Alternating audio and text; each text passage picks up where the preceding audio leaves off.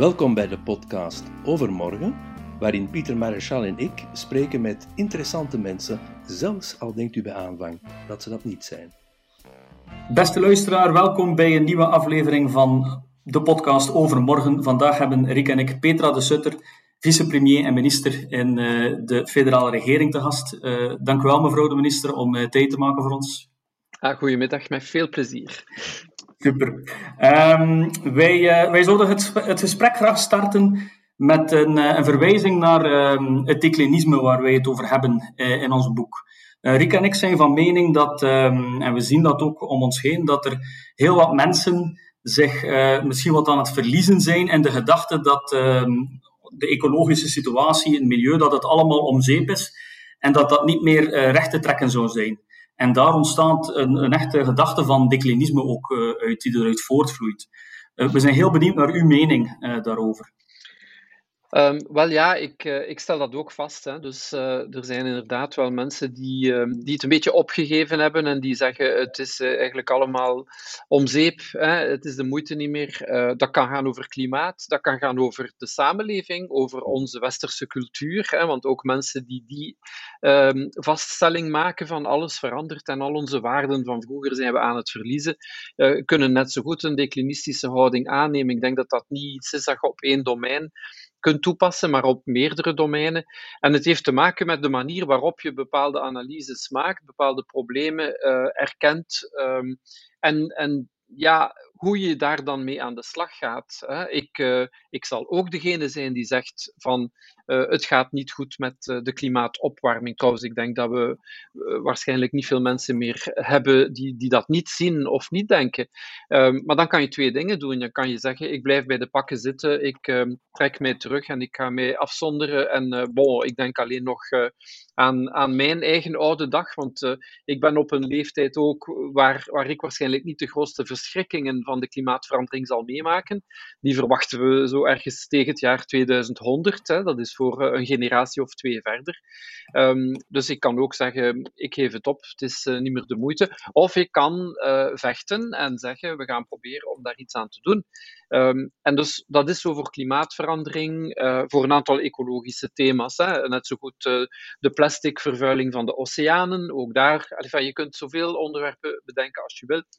Maar ik denk dat je dat uh, uh, ook kan zeggen als het gaat over, uh, over identiteit, over waarden, over migratie, totaal andere thema's. Um, zoals u weet, dat ook daar mensen kunnen zeggen, we geven het op. We, we, we hebben enkel nog dat doembeeld van alles gaat uh, naar de knoppen. Uh, of je bent strijdvaardig en je kijkt wat je kunt doen om de zaken te veranderen of u aan te passen. Hè. Je kunt niet altijd alles veranderen. Soms moet je nieuwe wegen vinden uh, om vooruit te gaan uh, en oplossingen bedenken. Die, die voor iedereen het best zijn. En dat, die houding is helemaal anders. Hm. Zelf ben ik uh, van aard een, een heel positief ingesteld iemand, uh, eerder ook een optimist. Ik zal eerder uh, te vaak zien wat, uh, wat wel nog mogelijk is. Uh, en misschien ben ik te weinig declinist, dat kan dan ook zijn. Sommigen noemen mij dan uh, ja, ook een beetje naïef op dat punt. Uh, maar ik denk dat, uh, dat je beter in het leven staat met een positieve houding dan een negatieve. Voor mij is een glas meer uh, half vol dan half leeg. Maar ik zal altijd kijken, hoe kan ik dat glas nog voller krijgen? Hè? Hoe kunnen we um, met de feiten zoals ze zijn toch aan de slag uh, om, om de wereld voor iedereen een beetje beter te maken? Enfin, dus dat is een beetje mijn, mijn eerste reactie op, uh, op die vraag. Um, ik denk dat die van alle tijden is. Um, in het jaar duizend dachten ook veel mensen dat de wereld nu toch wel echt ging vergaan. Uh, enfin, ik denk dat Rick meer thuis is in, uh, in, in de, ja, in de geschiedenis uh, dan ik. Uh, van de, en zeker de middeleeuwen en zo. Enfin, dat is mijn expertise niet. Maar ik wil maar zeggen, dit is helemaal niet nieuw. Dat de wereld gaat vergaan, hebben mensen denk ik altijd gedacht. Of sommige mensen toch. Um, dus nu, nu zijn de uitdagingen natuurlijk wat ze zijn. En we gaan ze niet ontkennen of minimaliseren. Maar we gaan ook niet bij de pakken blijven neerzitten. We gaan proberen alles te doen om toch ofwel oplossingen te bedenken of ermee aan de slag te gaan. Ja, dat is een beetje mijn, mijn reactie.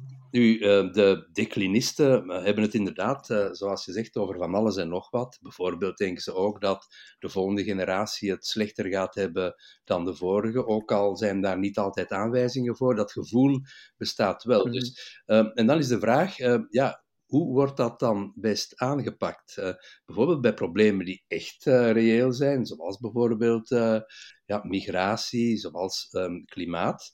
Uh, hoe kun je zo'n probleem aanpakken op zo'n wijze dat er iets gedaan wordt, maar dat anderzijds het gevoel van vervreemding van mensen niet vergroot? Dat is bij ons ook een vraag. Hè? Als je bijvoorbeeld, um, ja. je had zo die woorden van, van de Vlaamse bouwmeester vroeger, die dan minstens de indruk gaf bij vele mensen, ja, dat ze gingen opgehokt worden in allerlei woontorens, een afschuwelijk woord dat voordien veel minder werd gebruikt. De vraag is, hoe, hoe verzoen je dat? Dus het, uh, ja. het eigen, een eigen levensstijl mogen hebben met toch grotere uh, vragen en problemen.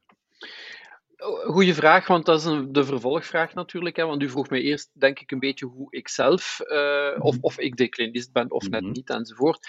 Maar de volgende vraag is, hoe ga je om met declinisme bij anderen? En zeker in de politiek, hè, want daar willen we toch een boodschap uh, verkondigen. Daar willen we toch uh, zoveel mogelijk aanhang vinden voor de plannen die we hebben om, uh, om de wereld uh, te verbeteren. En hoe ga je mensen overtuigen om mee te gaan in dat verhaal? Ik denk dat dat een zeer belangrijke is. Ik zou willen beginnen uh, met, met zeggen dat dat je zoveel mogelijk uh, de feiten juist moet hebben. Um, als het gaat over migratie, uh, de juiste cijfers. Als het gaat over klimaatverandering, ja, een zo wetenschappelijk mogelijke uh, benadering. En ik weet wel dat dat niet altijd mogelijk is en dat ook de wetenschap niet alles beantwoordt, dat daar ook nog uh, vragen rond, uh, rond zijn uh, die niet altijd beantwoordbaar zijn, uh, maar toch zoveel mogelijk. En dat is denk ik...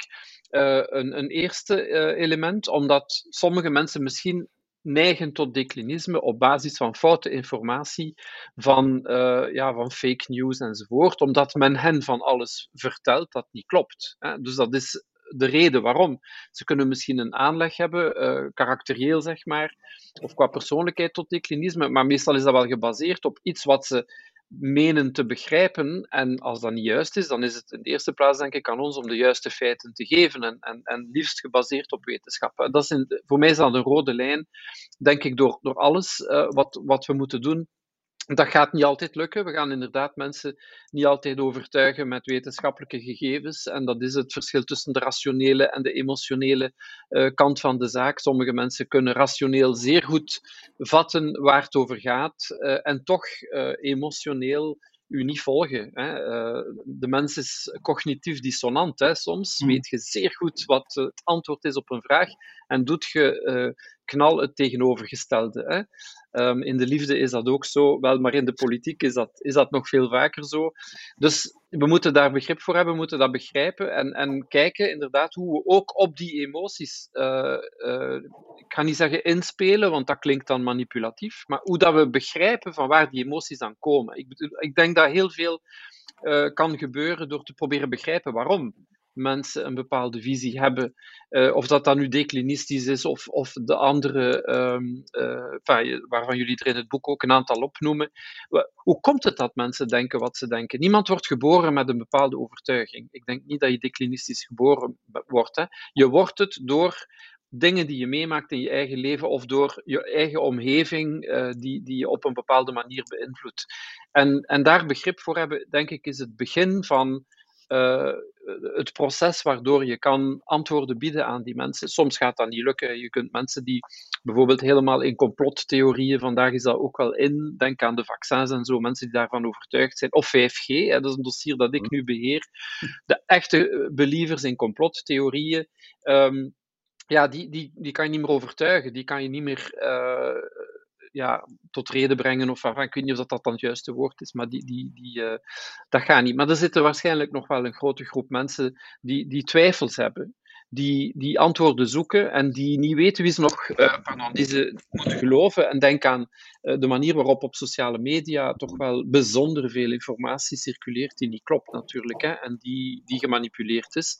Uh, want we zitten daar echt uh, altijd in onze bubbels en men zoekt gelijkgezinden en dat vergroot. Dus als je echt in een, in een uh, bubbel zit van, van uh, ja, antivaxers bijvoorbeeld, uh, of mensen die complottheorie rond vijf G uh, propageren, dan geraakt je daar zomaar niet uit. Um, maar er is er een hele grote groep mensen die, die twijfels hebben en die terecht misschien vragen stellen waar ze niet direct de antwoorden op vinden. Ik denk dat wij die antwoorden zo goed mogelijk moeten geven. Uh, uh, zo eerlijk mogelijk, zo wetenschappelijk gebaseerd mogelijk en begrijpen wat de mechanismen zijn waardoor mensen neigen tot bijvoorbeeld declinisme um, ja. of, of andere...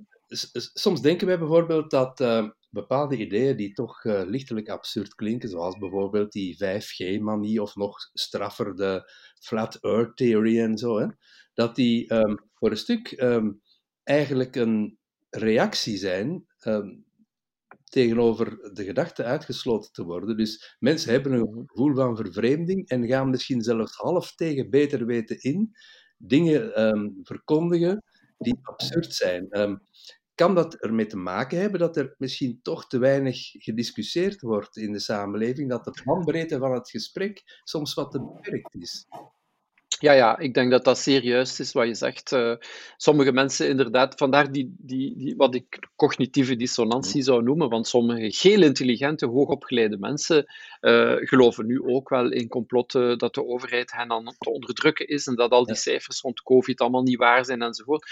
Uh, er, er zit dus een heel groot gevoel van exclusie, van uh, reactie tegen het establishment uh, die niet meer luistert naar mensen, antipolitiek enzovoort. Uh, van, we, Ik denk dat we kunnen zeggen dat er voor een stuk ook, ook wel uh, de reden is waarom iemand zoals uh, Donald Trump verkozen geraakt is destijds. Dat is toch een analyse die men heeft gemaakt. Uh, en andere, soms autoritaire leiders, waarvan men misschien wel uh, niet weet uh, of, of ze helemaal gelijk hebben, maar uh, ze, ze, ze, ze gaan mee die strijd tegen het establishment uh, waar de, de gewone burger geen voeling meer heeft. Dus dat debat voeren, die, die discussie voeren, maatschappelijk, politiek, maar met, met mensen die daar betrokken kunnen bij worden, is waarschijnlijk een heel belangrijk element. En dat is een van de redenen waarom, waarom ik zelf ook um, grote believer ben in, in participatieve processen.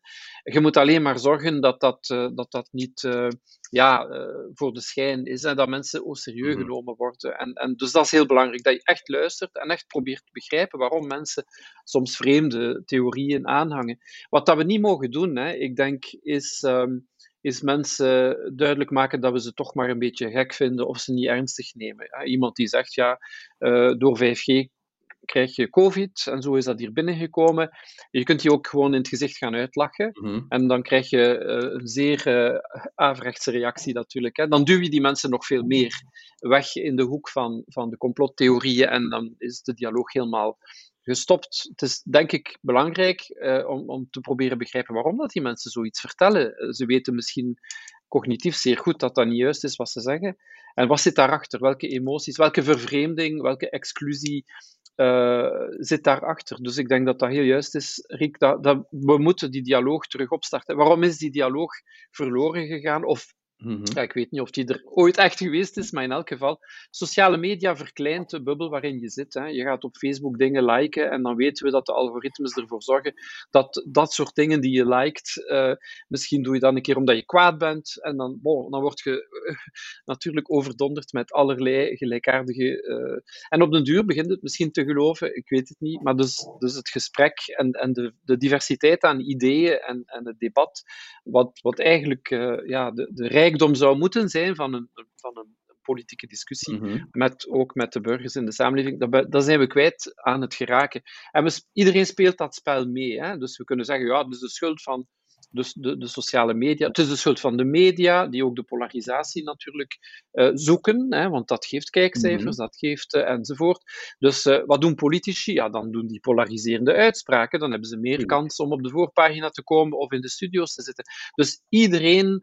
We zitten eigenlijk in een beetje een vicieuze cirkel die, die, die in die richting gaat. Uh, en ik denk dat dat een zeer kwalijke evolutie mm-hmm. is. Ik heb ook niet direct het antwoord van hoe moeten we hieruit geraken. Um, maar het is, het is een analyse die ik deel. Wel, waar wij nogal voorstander van zijn, is um, om de discussie aan te gaan minstens met uh, ja, gelijk welk individu. Dus dan vermijd je ook, um, wat mij betreft, treft toch oude discussies zoals ja, cordon sanitair of politieke partijen die je uitsluit of die je van regeringsdeelname uitsluit en zo verder. Uh, wij gaan er eerder van uit dat als je met uh, elk individu spreekt, dan ga je die niet zien als vertegenwoordiger van een of andere gedachtenstroming of uh, politieke strekking of, of uh, gedachteloosheid, maar is het misschien mogelijk om ja, ergens iets te vinden wat mensen toch verbindt en mogelijk op ja. onderwacht terrein? Ik ben het daar helemaal mee eens, Rick. Um, wat ik uh, gedaan heb soms de voorbije jaren, ik heb nu helaas de tijd niet, niet meer, maar bijvoorbeeld op Twitter kun je wel, behalve de, de trollen, zo, zoals men ze dan noemt, uh, die gewoon uh, attackeren, heb je soms ook wel mensen die correct uh, kritisch zijn of een antwoord geven of, of je uitdagen. Um, ik heb dat een aantal keer gedaan, mensen uitgenodigd en uh, koffie mee gaan drinken. Hè. In uh, pre-coronatijden konden we dat nog makkelijk doen. En dan is het opnieuw interessant om te begrijpen waarom iemand zoiets schrijft, ja. Waar ik het niet mee eens ben. Maar wow, die persoon is het niet eens met mij. Dus wie, uh, enfin, wie kan claimen de waarheid in pacht te hebben, uh, dat heb ik ook niet. Maar ik wil wel weten waarom die persoon een, een mening heeft die, die haaks staat uh, op de mijne. En, en zo kun je inderdaad tot, tot inzicht komen dat we veel meer uh, gemeen hebben dan dat we uh, dingen hebben die, die ons van elkaar scheiden. Hè? Dus dat, ja. enfin, dat, dat, daar ben ik het driehonderd procent mee elkaar. En moesten we wat meer de ingesteldheid hebben om op zoek te gaan. Mm-hmm. Niet naar de verschillen en de tegenstellingen, maar naar de, de gelijkenissen. Um, ja, dan zou er veel minder conflict in de wereld zijn. Hè? Allee, mm-hmm. Ik denk dat we dat ook wel mogen zeggen. Ja. Maar ons politiek systeem is natuurlijk gebaseerd op dat verschil. Ja. En ik zeg soms, op een schaal van nul tot tien zitten wij in de Belgische politiek en misschien moeten we dan effectief de, de, de, de, de extremen uh, er niet bij nemen, maar de meeste partijen zitten ergens tussen de zes en de acht op tien. Hè? Ja. Maar ga eens praten met uh, een Amerikaanse uh, republikein of, of een, een conservatief uit Pakistan of zo, dan ga je zien dat er buiten die zes en die acht nog, nog een hand spectrum is. Maar wij zitten heel dicht bij elkaar, wat ook logisch is natuurlijk. Maar uh, ja, als het verkiezingen zijn, ja, wat ga je zeggen aan de kiezer? Uh, maakt niet uit voor wie dat je kiest, hoor, want we zijn eigenlijk allemaal wel ongeveer hetzelfde aan het zeggen. Nee, dan worden dus die verschillen, dus ja. Tussen die zes en een half en die zeven, uitvergroot, alsof we aan de andere kant van het spectrum zitten. Maar we zitten niet aan de andere kant van het spectrum. Ja, um, dus ja. Het politieke spel ja. noopt ons. Uh, dus dat is een nadeel, denk ik, maakt, uh, maakt van, van het uh, systeem. Het maakt niet uit, dus de politici zullen dat niet zeggen, maar kiezers die wat geradicaliseerd zijn, zullen dat wel zeggen. Het maakt niet uit of je nu voor Groens, ah, ja. of C D M V, of S P A, of V L D, ja. Het is allemaal één pot nat. Hè? Die dingen krijg je wel te horen. Ja, wel, god, um, dat klopt, maar dat zijn dan inderdaad kiezers die zich eerder op een score van nul tot tien op een twee zouden willen plaatsen, ja, ja. of op een tien. Die gaan dat inderdaad, daarom dat ik zeg, de extremen moet je er dan even niet bij denken. Mm-hmm. Maar de meeste mensen die goh, ergens wel voor, voor een of andere middenweg, als ik dat woord mag gebruiken, uh, waar jullie ook voor pleiten. Uh, de, de, de weg van het compromis, van het pragma- pragmatisme, van, van laten we zeggen, de, de, de oplossing en niet van, uh, van de blokkering en, en de loopgraven.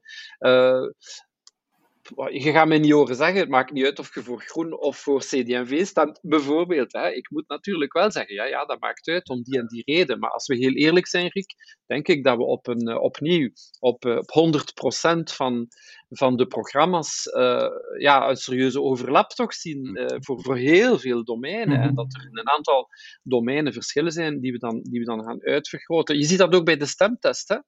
Uh, ik weet niet of je hem zelf ooit doet. Uh, ja. Ik amuseer mij er wel uh, vaker mee. Ik ben altijd blij als ik bij Groen uitkom. Uh, Is dat altijd het geval?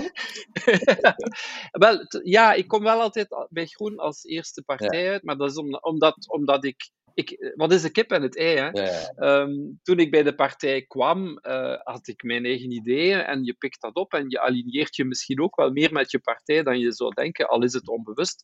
Um, maar het zou wel jammer zijn dat ik radicaal andere ideeën zou hebben dan, dan wat uh, mijn partij heeft. Maar uh, dat zit heel dicht bij een aantal ja. andere partijen. Welke moet ik nu niet noemen? Het hangt er ook vanaf welk niveau, welke de vragen zijn van de stemtest enzovoort. Maar uiteraard zijn bepaalde dingen uh, toch, toch wel heel dicht bij elkaar. De zwakheid van die test vind ik wel, dat gaat allemaal over programmapunten, maar bijvoorbeeld veel minder over stijl van aan politiek doen. Dat kun je veel meer ja, in absoluut. Vragen. Hè? En dus, dat is waar. Ja, nee, wat vind je daarvan? Ja, het is dikwijls toch beperkt. Ja, dat klopt. Dat klopt. Nu, in, in een vorig gesprek uh, dat we hadden met uh, Yves Le Terme, had hij het over zijn visie dat onder andere ook doordat die partijen in het midden zodanig op elkaar gaan gelijken en dan het moeten gaan proberen uitvergroten, dat hij verwacht dat daar een, een explosie zal ontstaan, waardoor je een, um, ja, een soort van opening gaat creëren, ofwel voor um, extreme partijen, ofwel voor iets helemaal nieuws. En dan uh, verwees hij ook naar uh, Macron in, uh, in Frankrijk, waar je ziet dat uh, Macron komt eigenlijk ook uit de politiek. Uh, het systeem heeft ervoor gezorgd dat wat hij als iets nieuw heeft gepresenteerd eigenlijk ook gewoon een nieuwe politieke beweging is. Zeer gelijkaardig aan wat er is. Maar, uh, maar wel iets nieuws waardoor mensen dachten, ja, we gaan hier nu vertrouwen aan geven. Is, is dat een, een evolutie die je bij ons ook ziet gebeuren? En, en, en waar zou Groen zich daar dan in bevinden? Kan Groen zich nog als, als, een, als een nieuwe partij gaan profileren? Of de vernieuwende partij? Of zijn zij eigenlijk ook al het traditionele midden geworden? Ja, dat is een super interessante vraag. Vraag die wij onszelf ook stellen. Misschien eerst over Macron. Ik zou toch eerst de volgende verkiezingen willen afwachten. We hebben één, één legislatuur en marche. Reuze succes. Je weet nooit, hè, als dat bij de volgende legislatuur weer weg is, het effect Macron, en dat je terug een, keer, een terugkeer hebt naar de meer traditionele partijen, dan is het een, een eendagsvlieg geweest. Er zijn er natuurlijk nog zo wel geweest in het verleden. Dus is dat nu de inzet voor een, een totaal nieuwe beweging die, gaat, die duurzaam is? Dat weet ik niet. Dus even afwachten. Nee. Voor wat betreft uh, de, de opmerking inderdaad van Yves Le Terme, dat, dat als al die partijen in het midden daar beginnen samen te klitten, dat dat dan op een bepaald moment ontploft en plaats maakt voor iets nieuws. Um, dat weet ik niet. Uh, ik zie in elk geval de evolutie nog niet omkeren. Hè. Ik zie wel, wel aan de extremen natuurlijk. Hè. Dus je, je hebt natuurlijk wel, uh, zowel rechts als links, de, de, de partijen uh, die, die het goed doen, en zelfs uh, recht, rechts zeer goed doen. Wat, uh, wat een bewijs is dat mensen zich misschien inderdaad niet meer in dat midden kunnen identificeren met een aantal partijen. En dat dat dus de kritiek is. En ik spreek mijzelf nu wel wat tegen, want in de feiten, als je rond de tafel zit en beleid moet maken, is het goed dat we op een schaal van nul tot tien bij de zes en de acht zitten, hè? Want anders wordt het heel moeilijk. Mm-hmm. Maar effectief, uh, de burger uh, gaat af op die verschillen die belangrijk zijn. Erkent die dan niet in het beleid? Ja, nee, je moet compromissen sluiten. We zitten nu met zeven partijen federaal aan tafel. Uh, er zal voor iedereen wel ergens iets in zitten, maar er zullen ook veel dingen niet in zitten. Hè. Als je als burger voor een partij kiest, omdat daar één partijprogramma-element is dat u aanspreekt, dat niet gerealiseerd is, dan kan het zijn dat je zegt van die partij doet het niet voor mij. Um, maar als je voor de radicalere partijen gaat, weet je ook dat de kans dat die het beleid zullen uitmaken, uh, dat die kans ook klein is. Hè. Allee, toch in, in onze verkavelde coalitie uh, manier van werken, zal, zal dat, los van cordon sanitair, hè, bedoel, zelfs zonder cordon sanitair is het moeilijk om standpunten te verzoenen die zeer ver uit elkaar liggen. Het is al moeilijk uh, als je allemaal in het midden zit. Dus ik wil geen voorspelling doen dat dat bij ons ook gaat uh, ontploffen of plaatsmaken voor iets nieuws. Uh, het zou kunnen dat we, dat we een tijdje blijven hangen met uh, de situatie zoals ze nu is. Uh, misschien komt er wel eens inderdaad een totaal nieuwe politieke boodschap. Wat betreft Groen, begonnen als Agalev, toen was dat een totaal nieuwe boodschap. Hè? Want op dat moment, eh, in alle eerlijkheid, waren, waren de andere partijen niet, uh, niet echt bezig met, uh, met milieu uh, uh, en, en klimaat en, en de, de zaken die Agalev toen op de agenda heeft gezet. Ondertussen kunnen we zeggen, uh, heeft Agalev Uh, ja, een enorm succes geboekt, want de boodschap waarmee zij gestart zijn is ondertussen door ongeveer alle partijen overgenomen en iedereen noemt zich nu uh, een ecologische partij en zet in op duurzaamheid enzovoort. Ik denk dat dat ook logisch is. Als je dat nu niet meer zou doen of het omgekeerde beweren, dan, dan, dan heb je toch uh, op een andere planeet gezeten. Klimaatverandering, of we ze willen of niet, ze is er. En we gaan er toch moeten mee, mee, iets mee moeten doen. Um, dus zit Groen, en we hebben natuurlijk ook een sociaal, een sociaal programma, uh, dat eerder een, een links uh, programma is, een eerder progressief programma. Maar dan op andere terreinen, uh, ik, ik heb niet graag... Enfin, ik, jullie hebben dat uitgeschreven in het boek natuurlijk, om alleen volgens één dimensie de partijen op één as, de links-rechts as te zetten, die dan, dan voornamelijk socio-economisch georiënteerd is. Je zou andere assen ook kunnen gebruiken. En, en dus het ecologisme, als ik dat als, als politieke stroming uh, mag gebruiken, um, wil zich daar eigenlijk een beetje in een andere dimensie begeven. Uh, het ecologisme zou eigenlijk overal een beetje moeten zitten, ook ter linkerzijde, ook ter rechterzijde. Mm-hmm. Als je nu ziet wat Zuhal Demir in Vlaanderen doet, zij voert een, een politiek die, wat mij betreft, uh, ja, nogal, nogal conform is met wat wij zouden doen, moesten wij op het Vlaamse niveau actief zijn. En we zijn eerder een, een linkse ecologische partij. Ik kan mij voorstellen dat er misschien wel een rechtse ecologische partij uh, zou kunnen zijn. En de N-V A, dat, een beetje, dat is een beetje een gat in de markt, uh, dat, dat wel naar zich toe trekt. En uh, bon, dat, dat is genoeg recht. Dus, dus ecologisme zie ik niet zomaar op die die links-rechts as uh, staan. Uh, als het gaat over ethische dossiers, ook daar, wow, uh, dan denk ik eerder, ik ben zelf eerder een, een, een ethische liberaal, zeg maar, voor, voor individuele keuzes, individuele vrijheid. Um, maar ik hecht ook belang aan, aan de collectiviteit natuurlijk. Hè? En ook aan de waarden die, die van jullie zijn. Hè? Dus uh, op dat punt, denk ik, uh, zullen we allemaal waarschijnlijk wel een mengelmoes zijn van een aantal zaken. En dat maakt het ook moeilijk om, om um, opnieuw echt heel duidelijke verschillen aan te tonen, alsof dat we radicaal anders denken. Ik denk dat dat uh, niet zo is.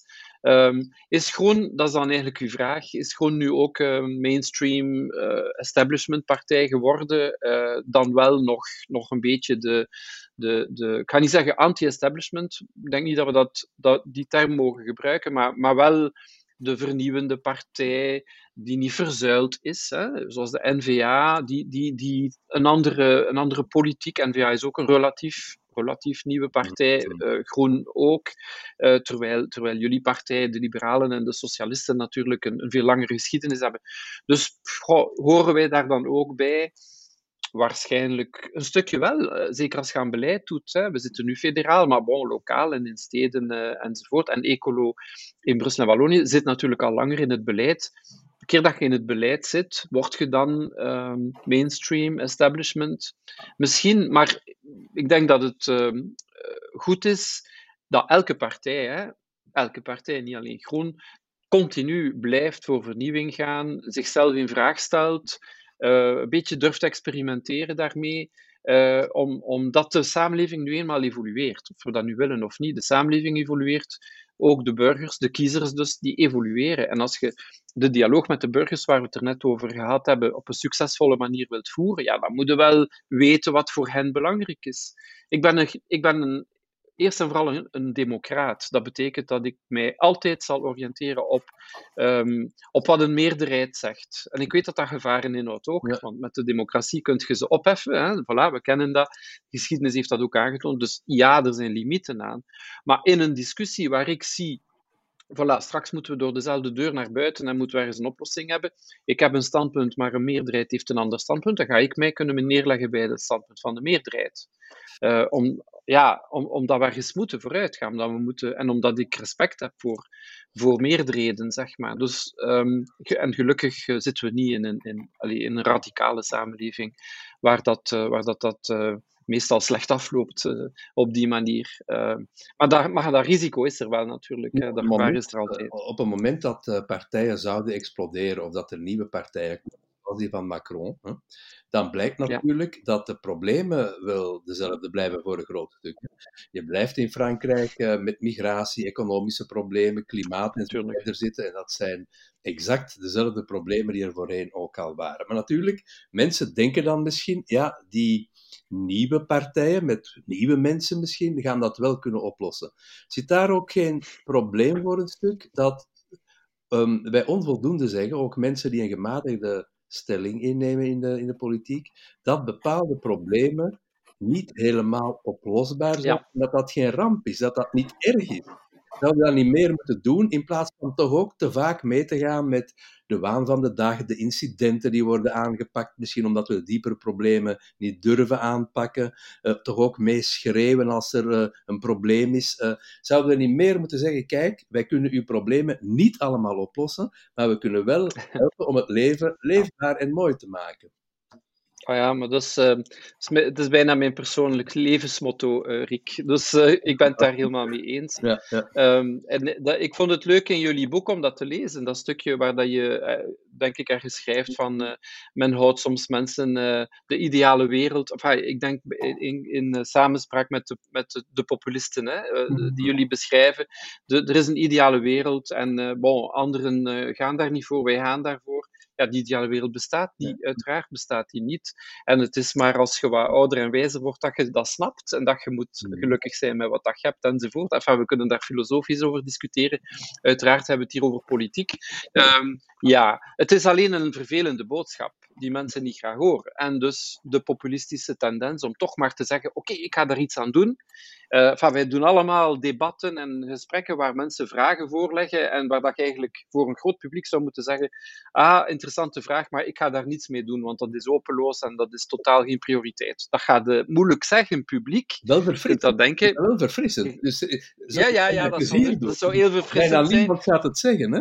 Ja. Maar, maar je zegt het natuurlijk wel, hè, want je ja. zegt, uh, we gaan dat onderzoeken. Hè? Ja. En dan weten we van, dat gaat niet lukken.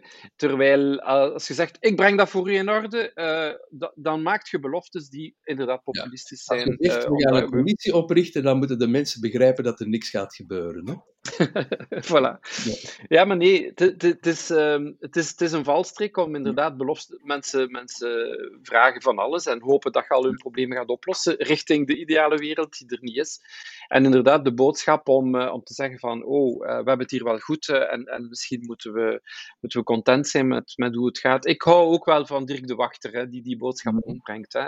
De kunst van het ongelukkig zijn. Enfin, ik weet niet hoe het juist verwoord, maar, maar dus de, de illusie van die ideale wereld die we in de politiek mensen graag voorschotelen, maar die natuurlijk ook opnieuw de media, de filmindustrie, de publiciteit ons voorschotelt, uh, alsmaar meer en beter. U weet waarschijnlijk dat ik een beetje geïnspireerd ben door het boeddhisme, en dat is, dat is voor mij de, de beste therapie daartegen. Hè. Uh, alles is vergankelijk, hè. En het is net die, die hunker naar die ideale wereld die ons eigenlijk zo ongelukkig maakt. Dus uh, de oplossing tegen het ongelukkig zijn is is dat inzicht en, en dat loslaten van, van, van die drang en die hunkering. Uh, voor, voor mij is dat een, een belangrijke filosofie. Ja, dat, dat spirituele, hè, is dat voor u belangrijk? Want uh, bijvoorbeeld met, ja. met Ginny Bales hadden wij een heel uh, goed gesprek.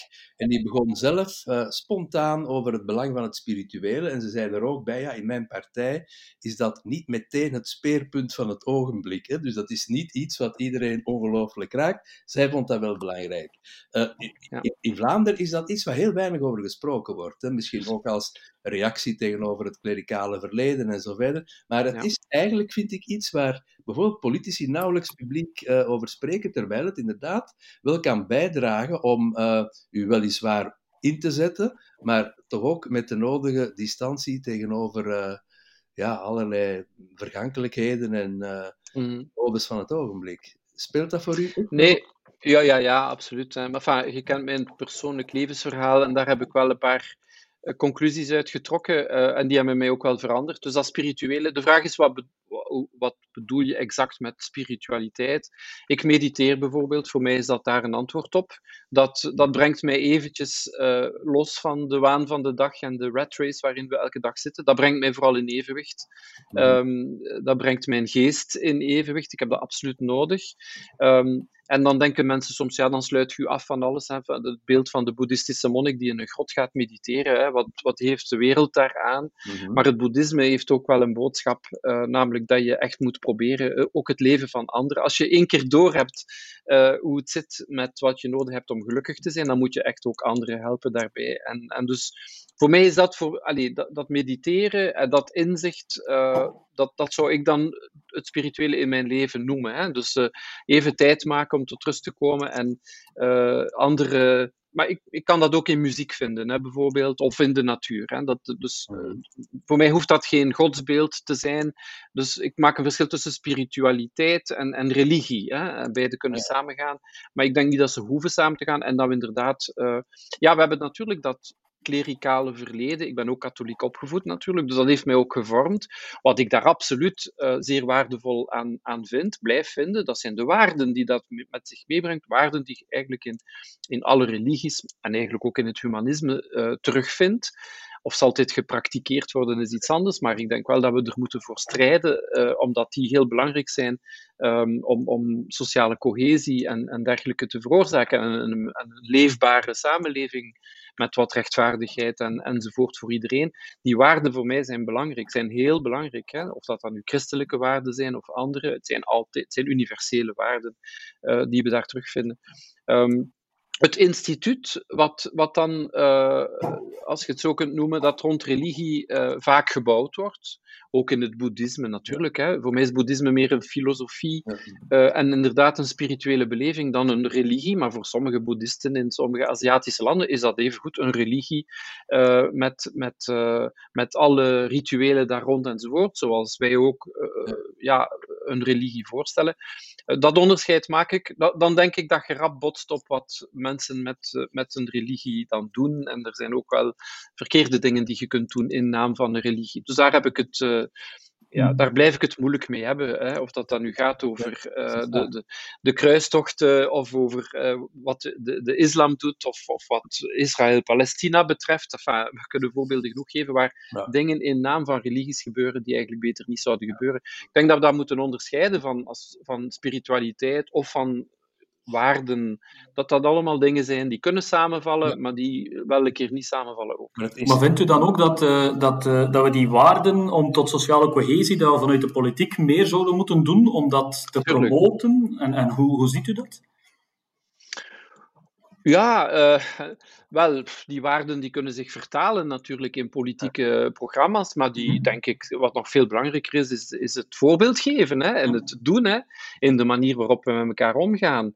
In uh, respectvol debatteren, in proberen begrijpen waarom iemand anders, enfin, daar zijn we het uh, eigenlijk mee begonnen, waarom mensen soms een andere overtuiging hebben, uh, en niet mensen reduceren tot een ideologie. Of ja. tot, hè, we hebben altijd de neiging om mensen te reduceren tot één ja. bepaalde dimensie van hun overtuiging, of hun uiterlijk, of hun seksuele oriëntatie, of hun religie, weet ik veel wat.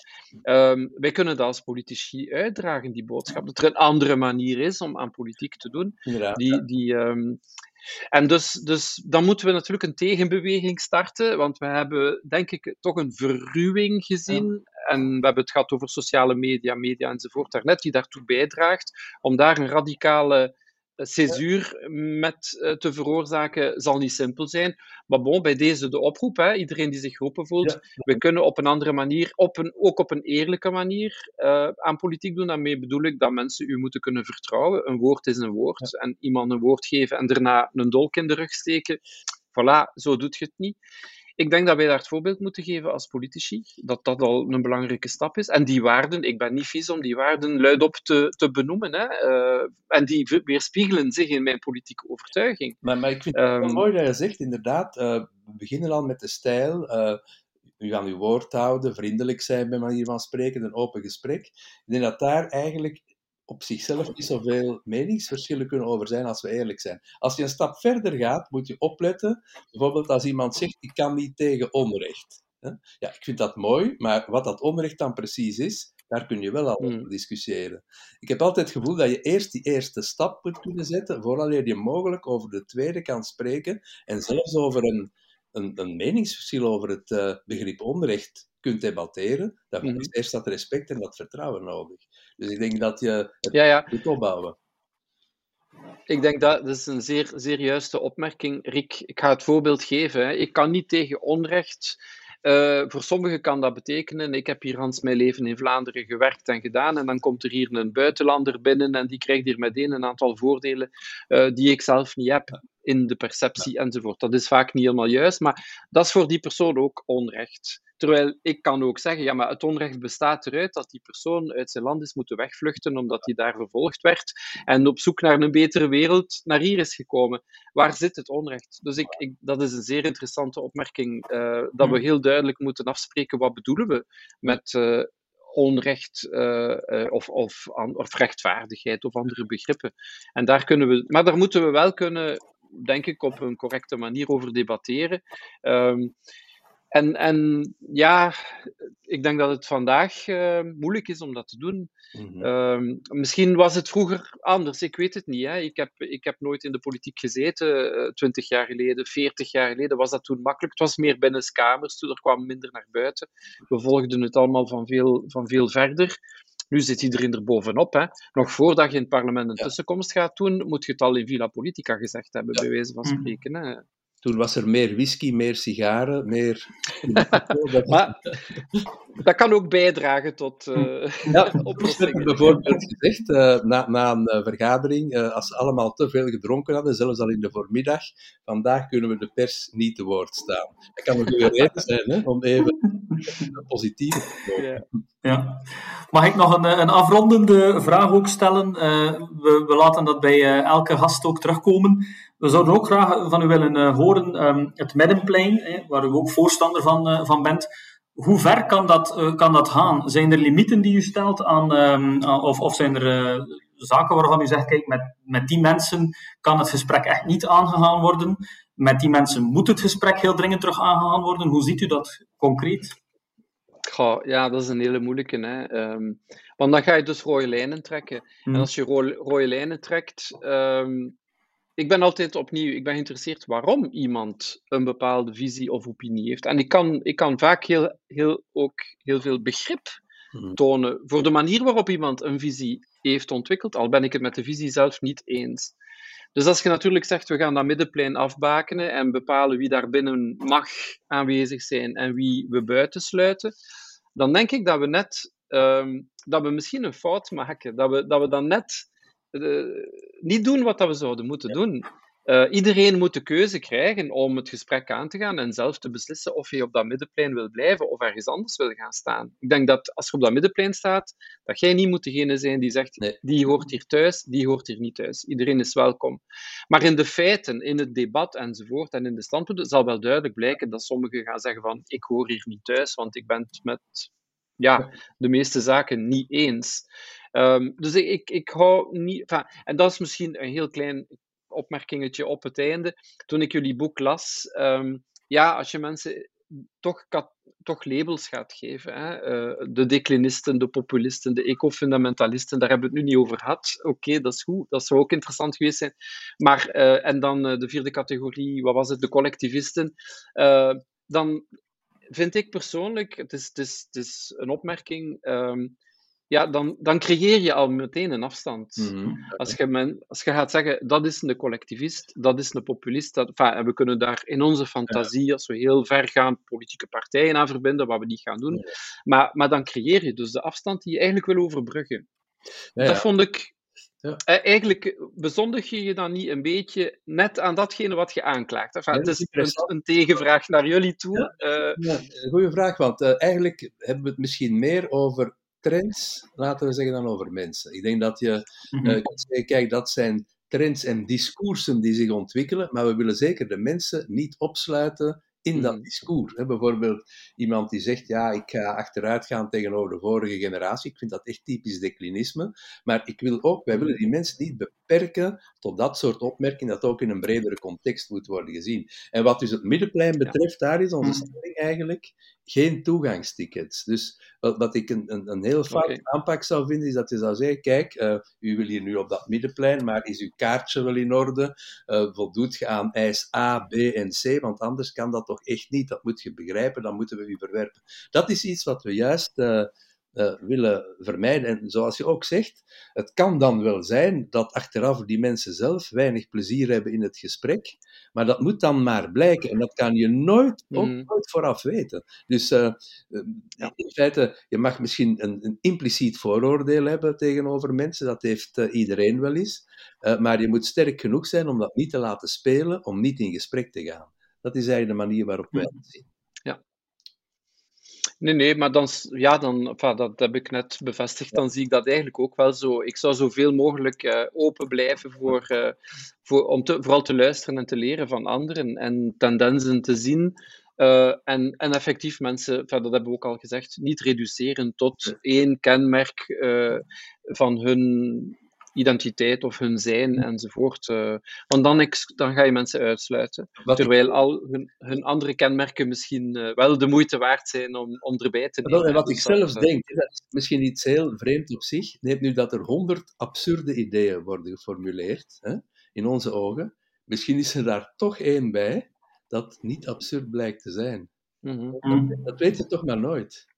Absoluut. We hebben in ik ben het boek, daarmee eens. We hebben in het boek ook heel duidelijk gezegd uh, dat, uh, dat het misschien wel eens zou kunnen dat iets wat wij nu heel absurd vinden, ja, ja. straks toch niet absurd blijkt te zijn. En uh, dat we er open voor staan om daarvoor dan uh, ook uh, overtuigd te worden. Uh, maar um, ja. het, is een, uh, het is een plein waar we met iedereen het gesprek inderdaad willen aangaan. En we zijn uh, heel dankbaar voor uw tijd uh, die u hebt uh, vrijgemaakt om met ons in gesprek te gaan. Het was zeer boeiend. Dus uh, dank u wel, mevrouw de minister, om tijd te maken. En hopelijk tot een, een volgende keer.